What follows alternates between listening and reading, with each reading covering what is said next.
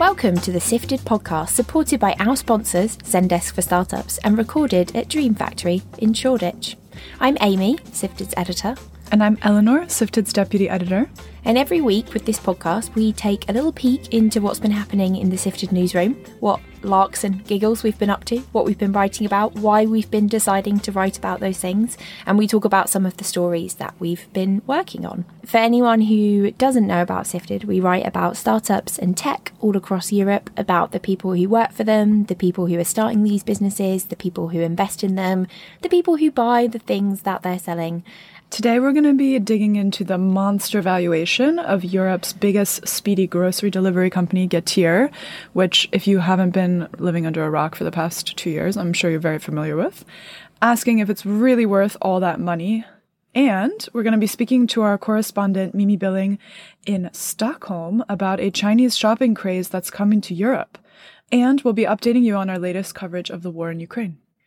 But before we talk about all those things, we just want to tell you about something very, very fun that we did at Sifted this week, which was that we played a giant VC simulation. I'm not allowed to use the word game. Eleanor's just Don't miming, miming cutthroat at me. don't say it, don't say it. We played a giant VC simulation where we all learn how to become fund managers. And I'm pleased to let you know that my fund, Ginger Capital, clocked up a 53x return thanks to a timely investment into a Swiss biotech business. I'm still convinced that it was rigged because you were on that team, Amy. I'm really convinced it was rigged. We have strong connections with the media at Ginger Capital. That, that must be said. But it was really fun. Some of the things that happened in the game where you could, you would roll a dice and then you could pull cards out that would trigger certain events in the game. And one of them was actually media coverage in Sifted, which gave you a little boost. And I thought was kind of hilarious. We, we didn't place that. No product placement. No. Deliberately. in You game. can't actually pay Sifted to get editorial coverage.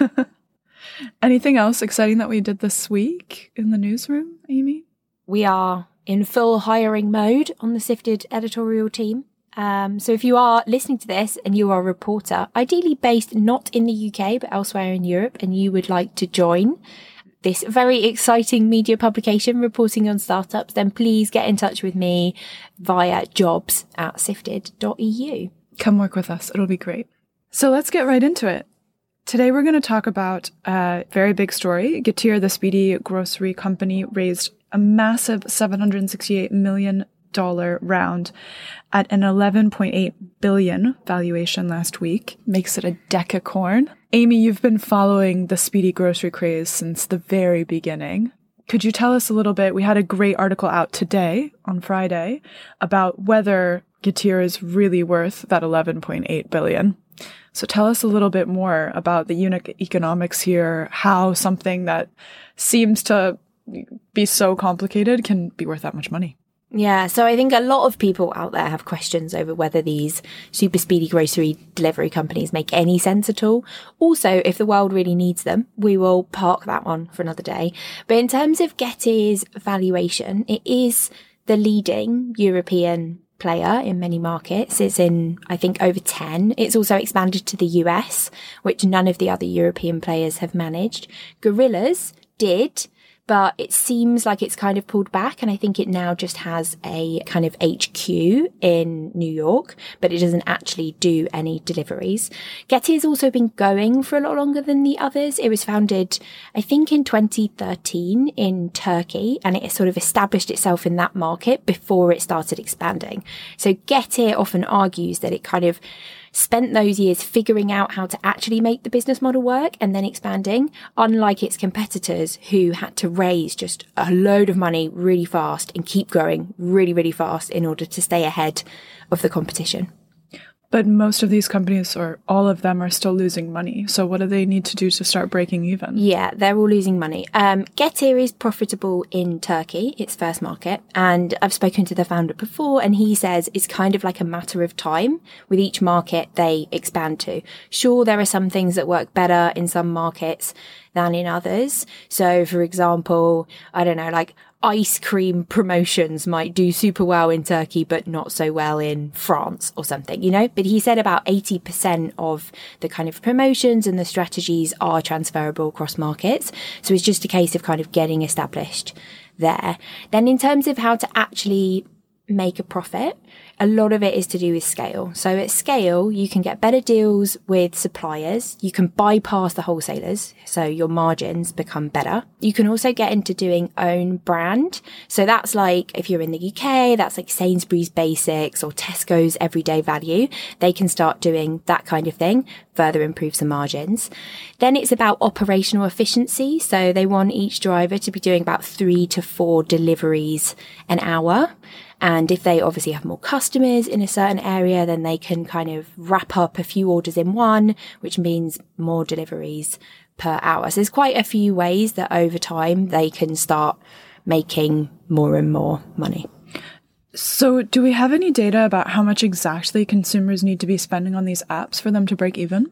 Yeah, so in the piece that Katia, our reporter, did today, she's cited a report from the consulting company Bain that says that average orders need to hit about 30 euros, and they reckon that average orders are about 20 euros at the moment. Although when I've spoken to companies, they've said it's more about the quantity that you um, can do because the thing is, if you have a much bigger order, like a bigger basket size, then it takes a while to pack that. So you're kind of, you're getting more money, but then you're sacrificing it. So they're kind of, I think it's a bit of give and take. In terms of how many people are actually using Getir, the app says it's been downloaded close to 40 million times. So there's quite a lot of customers around the world. But still, you said 30 euros as, you know, the break even basket size for these companies. That seems kind of to run counter to the idea of speedy grocery. You know, just the idea that you could just buy some toilet paper and have it delivered to your house or I don't know, some small things that you ran out Depends of. how fancy the toilet paper is. I remember when I wrote about one of the competitors, Dija, when they launched in London about a year ago. They've since been bought by Gopuff, who's the big US player. They launched in, I think, West London and the most popular items included a very, very fancy brand of ice cream and mineral water. So, I mean, it doesn't take that many fancy ice cream tubs and mineral waters to get you up to 30 euros. I'm still waiting for someone to do a speedy grocery for Ottolenghi ingredients. I feel like you could get to 30 euros very quickly on that one. so, what does all this stuff around basket size and break even and all that stuff mean for Getir's valuation? Yeah, so could mean a few things. It could mean that Getir is actually completely outperforming its competitors. So there are some listed competitors like Deliveroo and DoorDash in the US, and they've seen their share prices dip quite a lot, which would make Getir's valuation higher than theirs if it were to list. But it might be that investors are kind of pricing that in, realizing that it might list and then drop, and they still want to get a good return on their investment. So it might be that. It might also just be that, you know, these investors, and it's got significant investors like Sequoia and Tiger Global, have already put so much money into this company that they just need to keep putting in money to ensure that it stays the leader. And then they might have a big return in the end. Super interesting analysis. Thanks so much, Amy, for explaining all that stuff. For our next story, we're going to go to our senior reporter, Mimi Billing in Stockholm, to talk about a social shopping phenomena in China that is coming to Europe. So, Mimi, can you tell us a little bit first before we get into the meat of the story about what social shopping looks like in China and who's the biggest leader in the space? Absolutely. China is on the forefront of social shopping and it's the Pinduoduo app that is doing it. I mean, they started in 2015 and it's now one of the three biggest, if not the biggest, e-commerce marketplaces in China. You know, almost ahead of like Alibaba and JD.com. And I mean, this is quite in, impressive, right? Because they just started in 2015.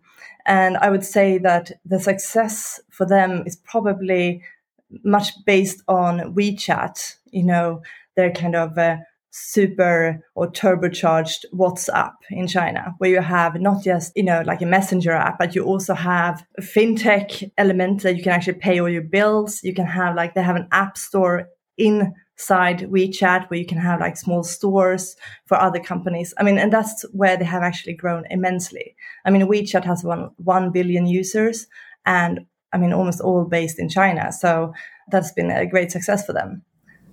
And what does the social shopping look like? Like, how is it different to how I might shop on Instagram or on Facebook? Yeah, I mean, my understanding of it, I haven't actually done it myself as yet, but it's that you you find something you want to buy on the site, which is heavily discounted, and to be able to buy it, you will have to share it on social media. I mean, in the case of Pinduoduo, that would be WeChat to your friends and acquaintances to see if they want to buy the exact same thing. And then you will get the discount. If you cannot get anyone to join you, you would not be able to buy the thing. So that's how social shopping works. Yeah. So you're actually bringing your friends in to buy stuff with you. Super cool. Yeah. I mean, it's I think it's cool, but it's also kind of interesting how I mean, would you want to share all your purchases? Would you share it on Instagram, for example, with all your friends and family? What that you're buying, for example, like a pair of shoes. and I, I asked this to the founders. Lasse Dirks is one of them, and uh, he said that no, well, we try to put up s- stuff that are very kind of that everyone could buy, not just maybe some fashion garments that you wouldn't want to share because you wouldn't want all your friends to have exactly the same shoes, right? So you wrote a company, which I think you're referencing right now. You wrote about a company in Finland that's just raised some money to bring this model to Europe. So tell me a little bit about the company. How is it different from Pinduoduo? Yeah, what are they doing? Yeah. So this is a, a kind of a small Finnish company founded by a Finnish guy and a Danish German guy. And they are trying to do what Pinduoduo does in China, but in the West. And they try to do this with gamification. They've grown the user base in one year with 1,500%, which is obviously, well, if you don't know how many users they had from the beginning, that's hard to tell if that's like many. But it's still enough, I suppose, that lots of angel investors and two pretty big VCs are actually wanting to put the money on this. So, Mimi, how does this company actually make money if they're offering such incredible discounts on stuff? Well, they compare themselves to, let's say, Amazon, the big e commerce marketplaces. They put a lot of, uh, like a big fee on all the suppliers of goods, which means that the suppliers need to put up their prices. So, in order to get the whole machine working, the prices need to go up for the consumers. So, what Blitz wants to do is kind of cut out that that extra fee, which will they will do by not having to do any marketing because it doesn't cost as much for them since everyone is sharing Blitz on their social media, as well as then cutting out the middleman and trying to then get the goods straight from the factories to the consumers. So that's the kind of the idea of it. Then obviously Blitz haven't really done the whole factory integration as yet. So that is to come. I guess that in the meantime, they have some problems getting the best products on their site. I mean, even if they have 2 million products right now, it might not be the kind of the brands you really want. Do you see what I mean? Super interesting. But isn't this going to just encourage young people to go and buy tons of stuff that they don't really need if they can buy it so cheaply and bring their friends in? Yeah, I mean, uh, I, I would think the same thing, right? Because it's even the site is very much not actually categorized in like what you want to go and find, but it's just all these kind of deals everywhere. So I, I could see that as an issue, but Blitz doesn't see that, obviously. They see it more as, you know, there's a lot of poor people in the US and they can actually get together and get really like useful stuff much cheaper. That's how they say it. Well, Mimi, the next time you're going to try and buy some new shoes, why don't you bring me in and we'll try and get them cheaper together? Thanks so much. It's super interesting. Thank you. This podcast is brought to you by Zendesk for Startups. Zendesk helps startups build lasting customer experiences from day one. With the Zendesk for Startups program, startups get Zendesk customer support software for free for six months. You'll get access to expert advice and a community of founders and CX experts to help you build the foundation for long term growth. Learn more and claim your six months free at zendesk.com forward slash sifted. And for the final bit of today's podcast, we're going to be talking about a few of the stories that we've published this week about Ukraine. So the first one that came out on Wednesday was from Tim, who you've heard on the podcast before, Tim Smith, our reporter based in Barcelona.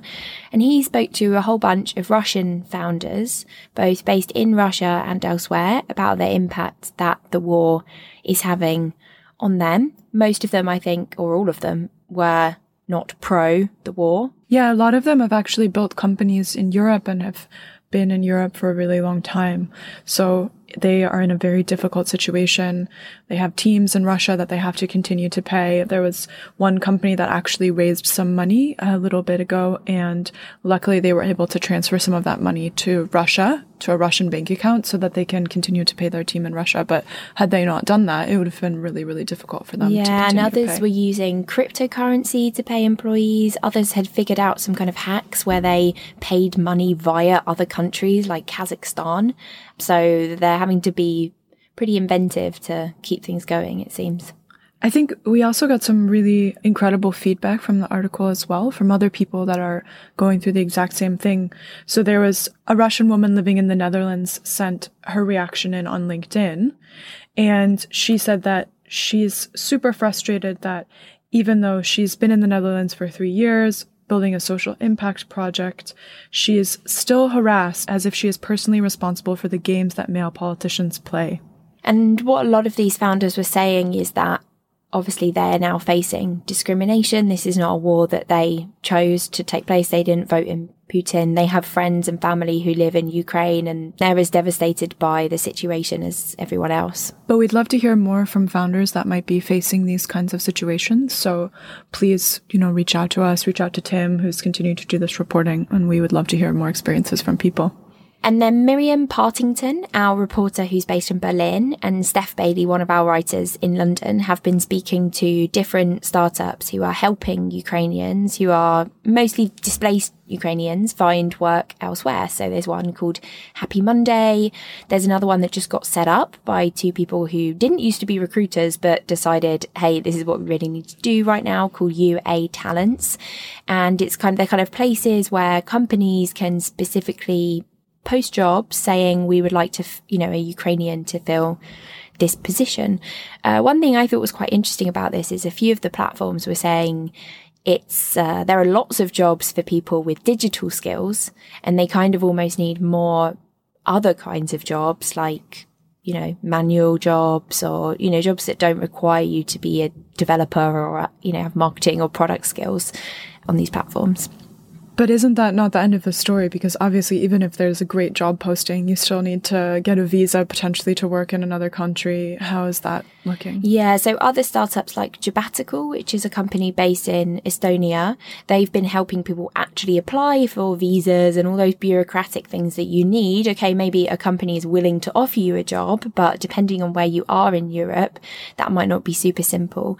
Uh, in Berlin as well, um, Berlin Partner, which is an organization that kind kind of helps international people find work in Berlin is work, you know, trying to work to help people get bank accounts and things like that that they might need in order to be kind of legally employed in a new country. But obviously, you know, there are still millions of people that are in Ukraine and, and working in Ukraine. And so we had an interesting story from Tim about how tech workers are trying to keep things running. Yeah, so Tim managed to speak to someone who has been negotiating with Elon Musk. So the story kind of began with a now pretty legendary Twitter exchange between Ukraine's Minister of Digital Transformation, who has been doing some top tweeting, and Elon Musk. So he basically said, Hey Elon, we need your Starlink terminals. Can you send us some? And he did. And the reason these Starlink terminals are good is they basically provide internet to places with kind of poor or bad internet coverage via these low orbit satellites. So then this other man, Stepan Veselovsky, who's the CEO of the Lviv IT cluster, via a contact who was a contact of Elon Musk, also got in touch with Musk asking for the, some of these Starlink terminals. And lo and behold, they have arrived. Tim interviewed this man and could see them in the background. He sort of swiveled his laptop around to show them.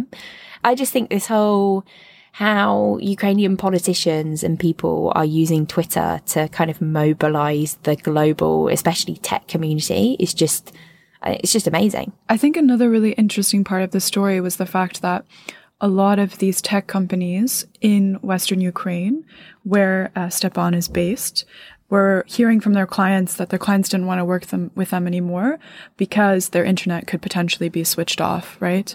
And when they were able to tell their clients that they had these Starlink terminals and that if something happened, they had backup and they could connect to internet, the clients actually stayed with them. So Pretty cool story. And that is all that we have time for today. So, as always, if you want to read more of our wonderful stories, please check out our coverage on sifted.eu. Sign up to our newsletters as well. We have newsletters focusing on sustainability, corporate innovation, fintech, and startup life, by which we mean all of the day to day pains and joys that come with running a startup. And obviously, you can also find us on Twitter at siftedeu. And if you have any ideas about the format of the podcast or anything you want to chat to Sifted about, you can always email us on hello at sifted.eu. And please join us next week again for the next episode. Bye. Bye.